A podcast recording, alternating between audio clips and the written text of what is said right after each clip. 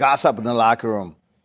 Like the million dollar question, who gossips more, the ladies in the locker room or the guys in the locker room? I don't know. I'm not going to get into between that dispute. But I'll tell you, gossip is dangerous. Go- go- gossip is like the cancer that could grow and get really, really uncontrolled. So be very cautious with it. We all like to talk trash.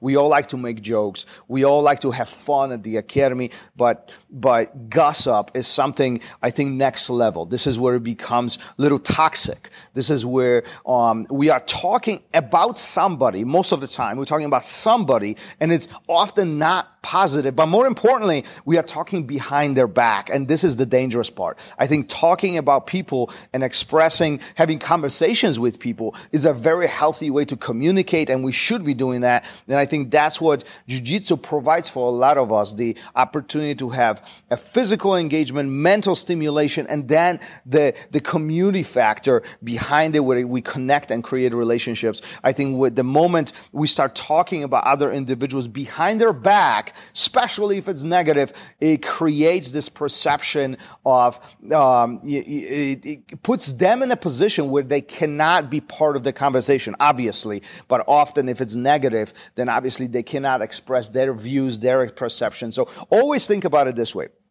At least that's how I process it, is um, how would I like about other people talking about me behind my back without me having the opportunity to express my view on that topic? Um, that sucks. I don't think anybody likes to be in a position where people talk about us, especially negatively.